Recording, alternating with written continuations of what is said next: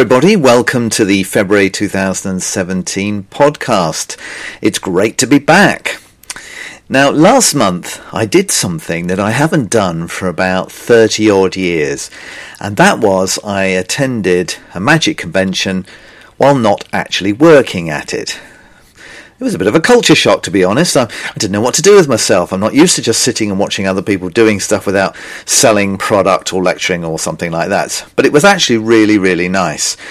And the convention I went to was Andy Gladwin and Joshua Jay's The Session, which took place at the beginning of January in a hotel uh, near Terminal 5 at London Heathrow Airport.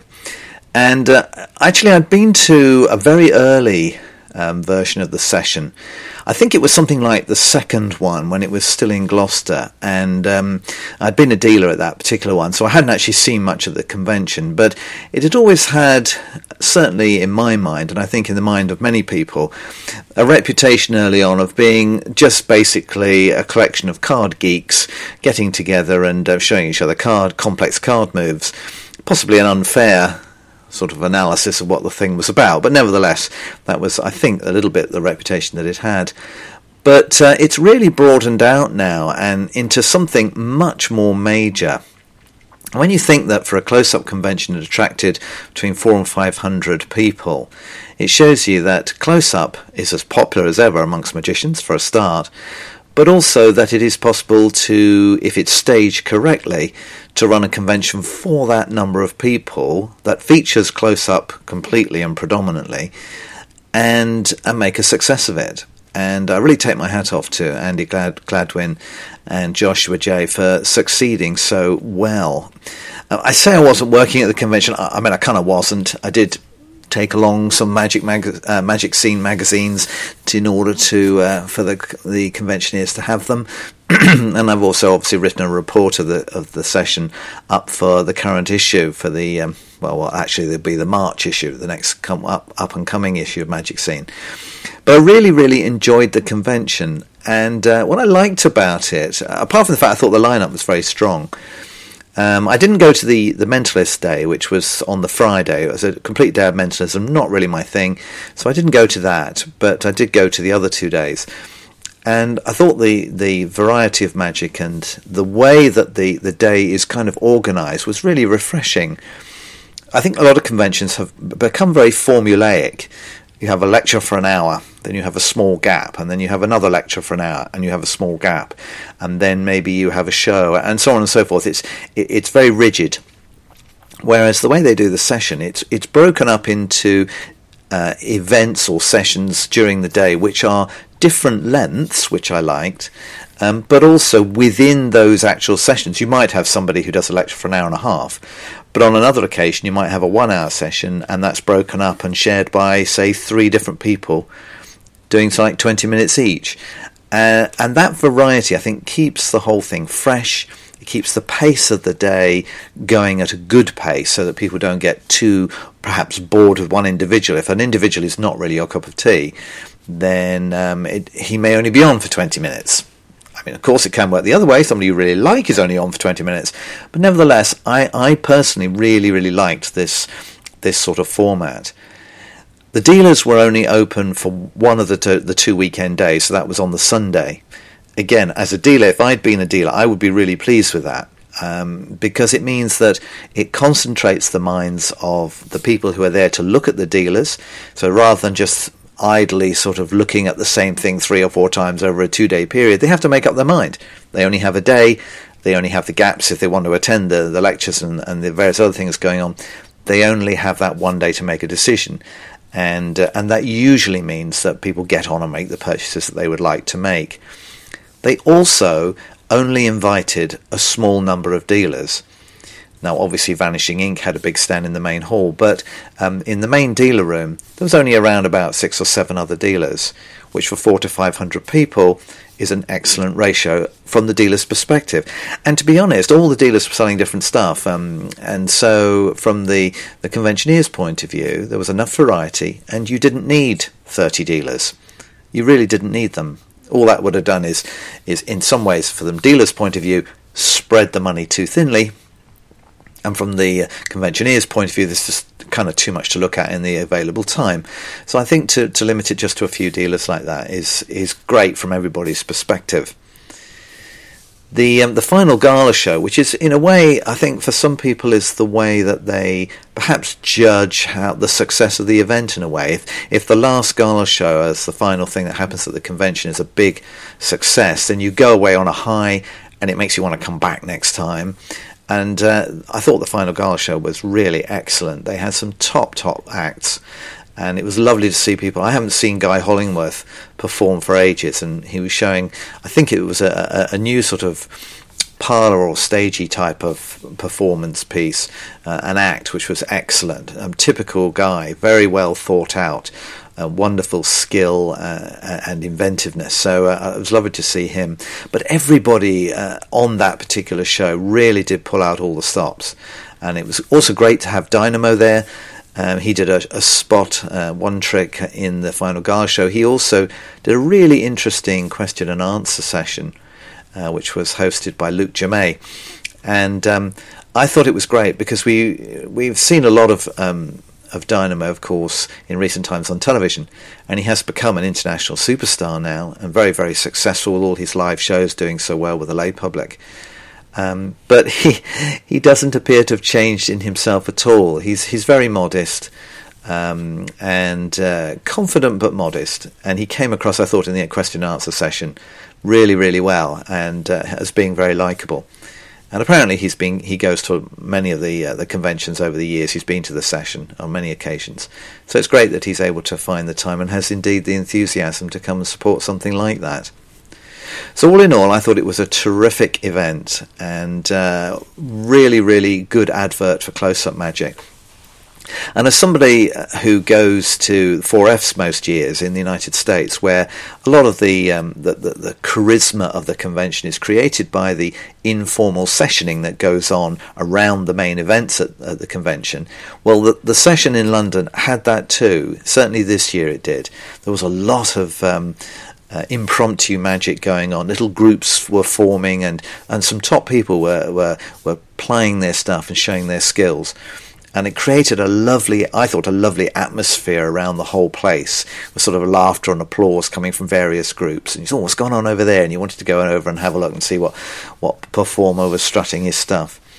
So it's absolutely fantastic. And if you if you love close up and you've not been to the session, I would certainly highly recommend that you get to a future one. Being a, a football fanatic, I love soccer.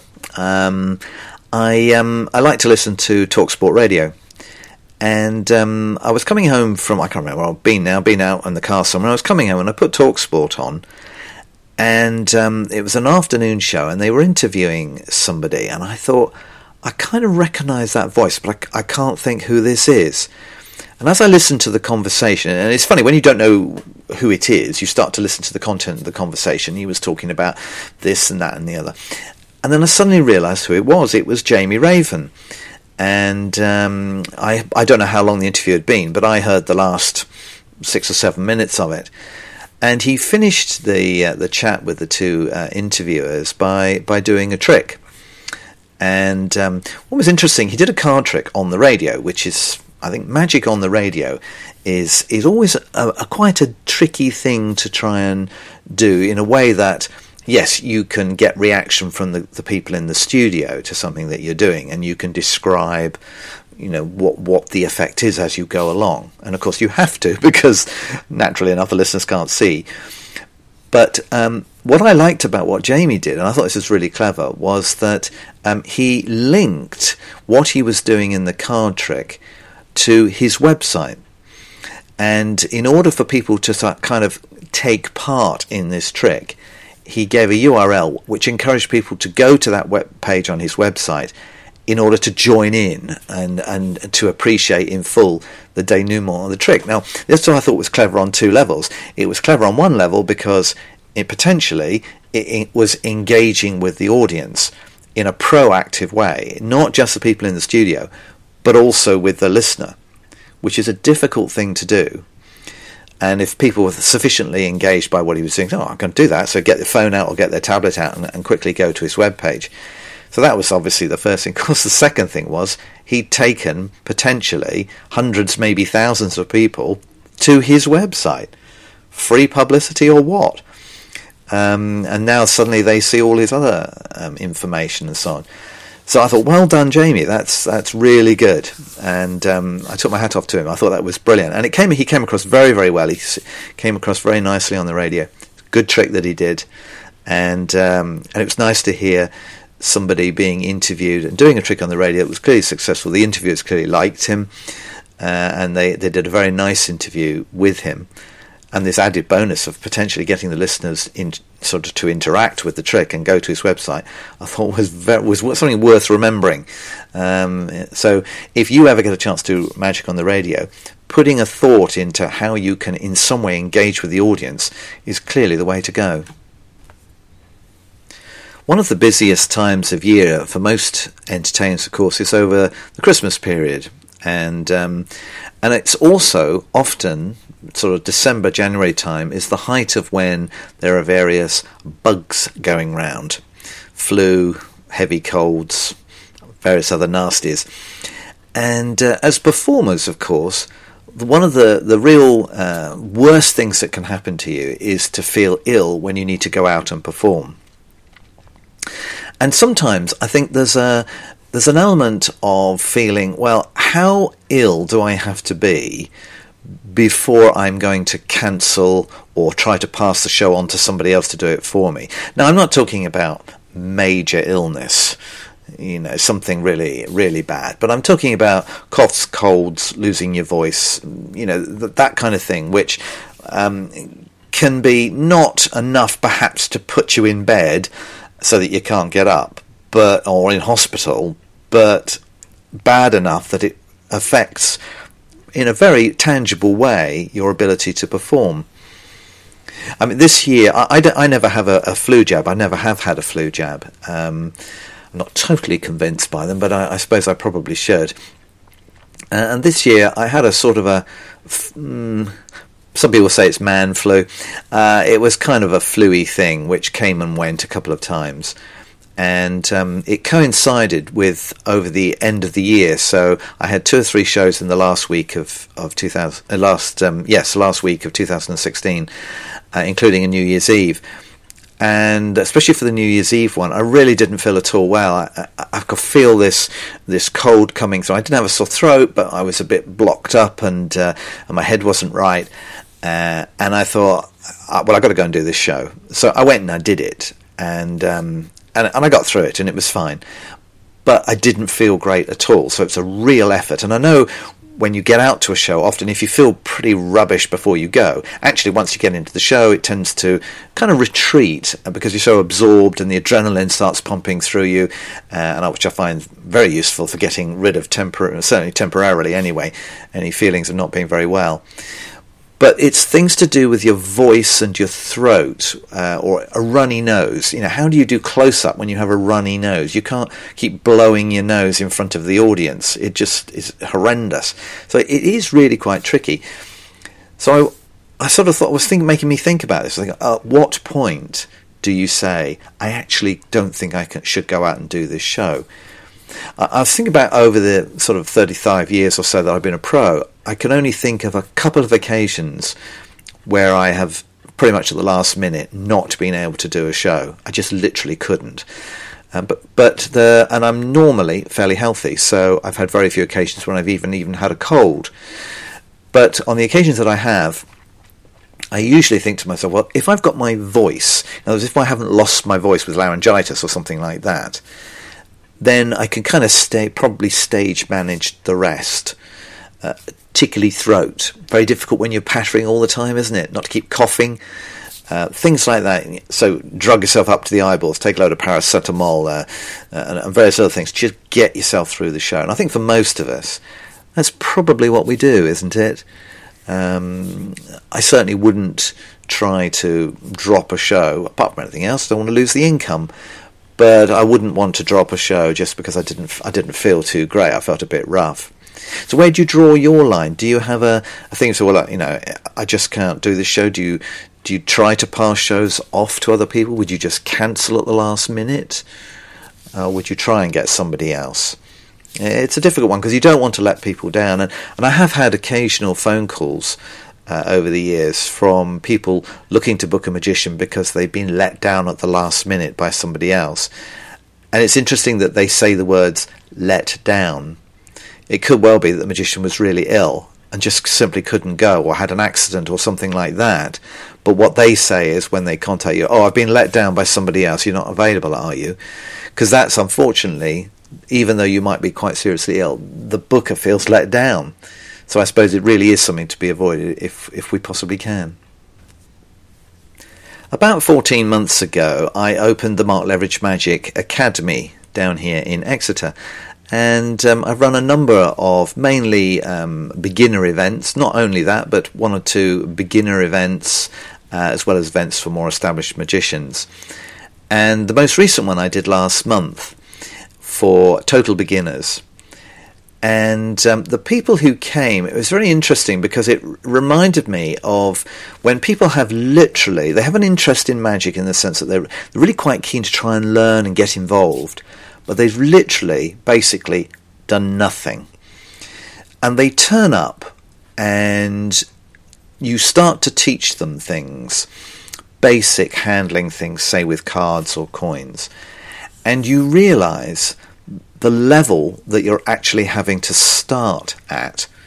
For instance, if you say to a, to a layperson, take a pack cards out of the box and give them a shuffle, well, some of them can't even get the cards out of the box neatly. They they pull them out of the box and they squirt them all over the table. Wow, we've actually got a.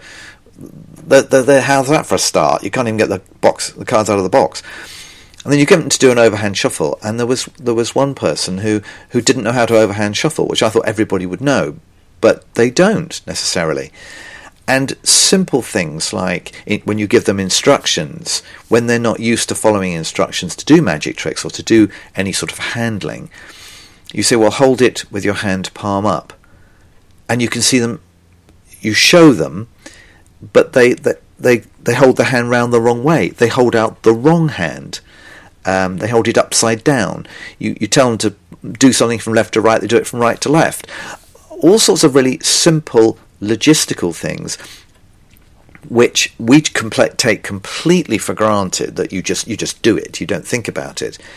But at when you're at a basic level and a total beginner and you're not used to following these instructions and doing these types of things, you actually find even the most minor of what appears to us anyway, minor of um, anything really, whatever you have to do, whether it's spreading cards, whether it's passing something from one hand to the other, almost everything becomes an issue. And you can actually get a little bit bogged down if you if you try to teach beginners something that is if they literally have done nothing ever before, haven't even played cards before, don't know how to deal cards, you know, if you're really back at that level, you have to spend quite a bit of time and have a lot of patience in getting them up to a speed where you can even start to teach them some stuff.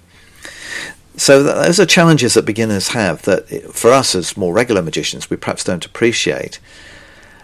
I think the other thing that's interesting to me is that when I do these, I do a three-hour beginner session, and I do a bit with some stuff with cards, I do some stuff with coins, and I do um, some magic with rope.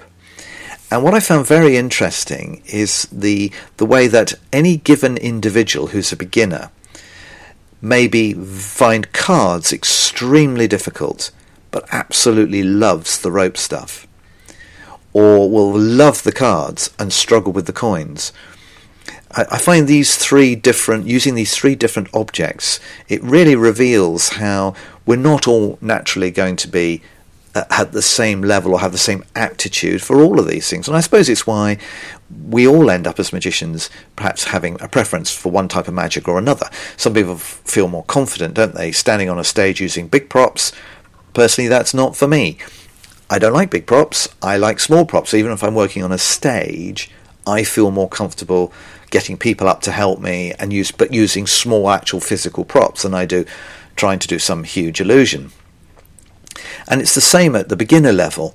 Um, I, found a huge difference. And, and the group I had the other day, there was there was one person who um, struggled hugely with the cards, but who seemed to get on really well with the rope. He had an aptitude for it, and he could do all, all the rope stuff really quickly. He, he, got the hang of it really quite quickly. I thought, oh, that's really interesting. Uh, you don't always realise how polarised ability may be. So um, I really enjoy doing the beginners workshops, and, and I love the enthusiasm that um, these people bring to it. It's, it's, you're opening up this this box of secrets and boxes, a box of ideas and handlings and knowledge which they have no prior knowledge of. And it's lovely to see them starting to get all excited. Oh, it's amazing! Oh, look what I can do! And they do something very simple, but it gives them a huge amount of pleasure and self-esteem. And of course, it's, very rewarding for someone like me to be uh, be able to teach it to them. Now, here's an interesting, well, I think it's interesting, interesting conundrum. If you um, turn up to work at a dinner, let's say it's a big dinner function, and there are, let's just say, for example, 20 tables, and it's a three course meal, and the the way that the uh, meal is being served by the um, by the waiters and waitresses is very efficient. so, in other words, they don't spend. There aren't big gaps that give you masses of time to work. And that when that meal ends, the band's going to start or the disco's going to start. So you've got a, a very tight, finite amount of time which to get around the tables. And you look at it and you think, actually, this is going to be very, very difficult to get round everybody. Now, at this point, you have a kind of a decision to make, don't you? Is it better to race around, go to every table and do one very quick thing and get round the whole room. And then if you have any time left, go back to one or two tables and do a bit more. Because that way at least everybody has seen something very quick. Or is it actually that not the way to go because it's slightly unsatisfactory? Yes, everybody's seen the magician for a minute or two, but you haven't been able to do anything very meaningful. So, and when you go to the table, they may well expect you to do a bit more. If you do something that lasts literally a minute uh, or a minute and a half, that okay, what's next? And then you say, well, thanks, and you just walk off. Think, well, you didn't do much. That that may be quite uh, unsatisfying for them. Or do you go to do your normal amount? I say normal amount. What's a normal amount? Obviously, it depends literally on how much time you have. But let's say you go to not all the tables, but as many tables as you can, and you do five minutes at each table so that you at least get a couple of tricks done, can interact a bit more with the people that you do see. You just don't get all the way around all of the tables. Because at least by doing that, the tables that you did get to will get a proper show. And the ones that you didn't get to, well, you just didn't literally didn't have enough time. They they should have booked two magicians for that that number of tables, perhaps.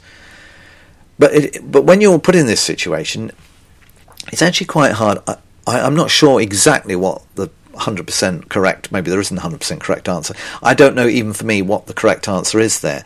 I don't like to rush up to a table, do one quick thing and move straight on. I prefer to, to develop a little bit of a show. Um, but if you are boxed in and you literally, you know, if the disco or the band and the lights go down and that crashes in, you, and people then start to disperse off the tables anyway, you, you really can't do any more. Um, you can't extend your time and just stay longer, which you can at some events. You can stay a bit longer, uh, but if you really can't, then I think what I tend to do, I, I would say, okay, well, if there's two or three tables I've missed, well, there you go. You know, I did my best. I got around as many as I possibly could, rather than doing a very tiny bit at each table. Because if you were to race round, let's say you race round, and in an hour you manage to do a very quick flashy trick at each table, then you, you, you haven't finished because now you've got perhaps another hour in which you can go back to some of the tables. So now you start to pick and choose tables to do more at. Then the tables who saw one trick, your flashy quick trick, but you didn't go back and do any more for them. Well, why didn't you come back to us? So it isn't that as bad as you not going to them at all? Um, I don't know. Maybe it is. Maybe it isn't. I think, as I say, I think my my personal um, way of doing this would be to do a little bit more for each table. And if, as I say, if I miss a, one or two tables out, then that's really unfortunate. I just simply couldn't get round them all. And I think that's the way I would go. But I, am not sure it's the right answer.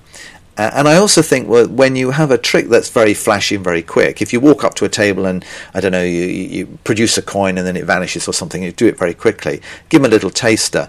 Um, then people will almost probably assume because it was so quick that you will come back to them. So maybe you are creating as much disappointment when you don't come back. Oh, you know, he'll come back and do some more in a minute. Um, and some of the tables you will if you have the time. So uh, you're still going to create a certain amount of disappointment almost uh, whatever you do. So have you ever thought about that? What do you do in those circumstances? If you do magic for money, if you're a commercial performer in any way, I think one of the most difficult things is to decide when it is time to put your fees up. I think we all have a, probably anyway, most of us, have a natural reluctance to stick the price up because we know intimately what our prices are and we feel kind of probably to a certain extent kind of guilty when suddenly we are charging more to people for what we have been charging less to others previously. Now I don't know how you do your structure of fees. I have I don't have an absolute set fee, but I do have very clear guidelines for myself. Certain types of show will generate in my mind for amount of time if it's close up the amount of time and the type of event will create a, a, consistent fee.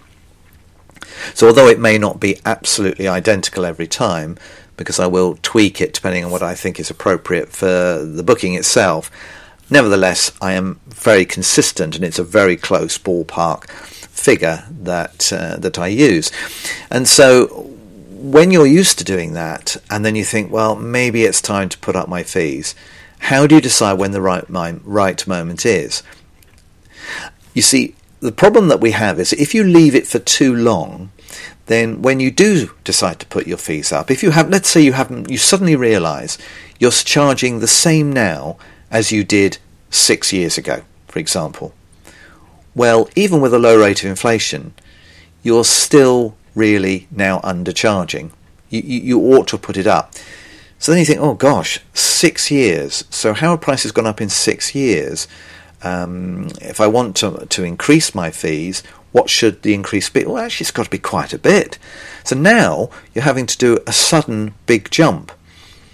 Now, for those people who have no knowledge of you and they are um, inquiring with you for the very first time and they have no idea what you might charge, actually, when you quote them a fee, the only person who is worried about it when you put the price up is probably you. Because they have no idea what you charged before. So they will take your fee at face value.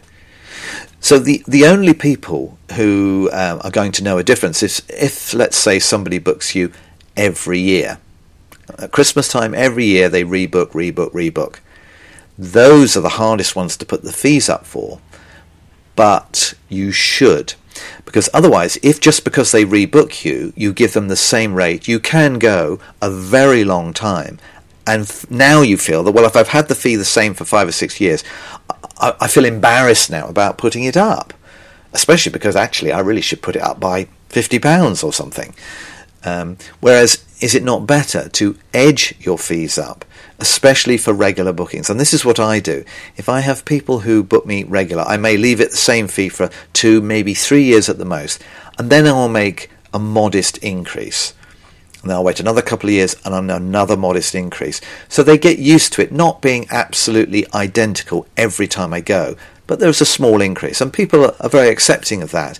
And I think when people do know you and when they've had you many times before and they like what you do, that's presumably why they're rebooking you, they they they don't mind too much a small increase. What they might mind is a one sudden big increase, which may then put them off. So, when was the last time you put up your fees?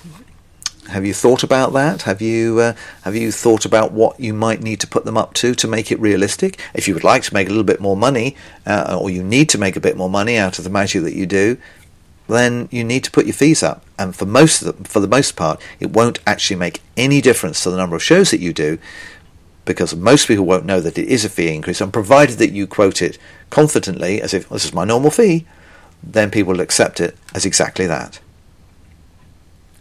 Right, well, thank you for listening to the February podcast. It's been fantastic to have you along. I hope you've enjoyed the topics I've covered this time, and I will look forward to seeing you in March.